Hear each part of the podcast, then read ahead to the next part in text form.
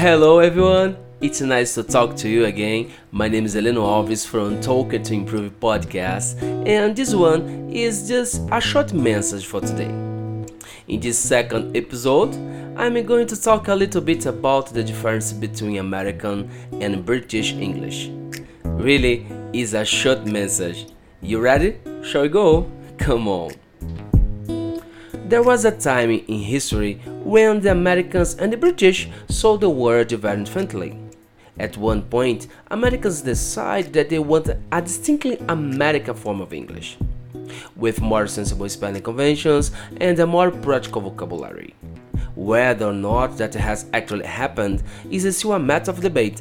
Either way, this linguistic movement generated an abundance of words which are spelled differently in British and American English, but with nevertheless identical meanings. Some words are written identically, however, there is a change in pronunciation, in which case we have an accent issue. A classic example is the pronunciation of the word better or better. So some words just change in spelling and are pronounced the same way. An example is the word organization. The American prefer to write with S, with this sound, and the British use both form of words with S and Z. Another example are color, then color, defense, then defense, center, the center. You need to read the text to notice the difference. You can get this text on the description box of this podcast, okay? However, the Americans and the British also have some words that differ from each other but with the same meaning.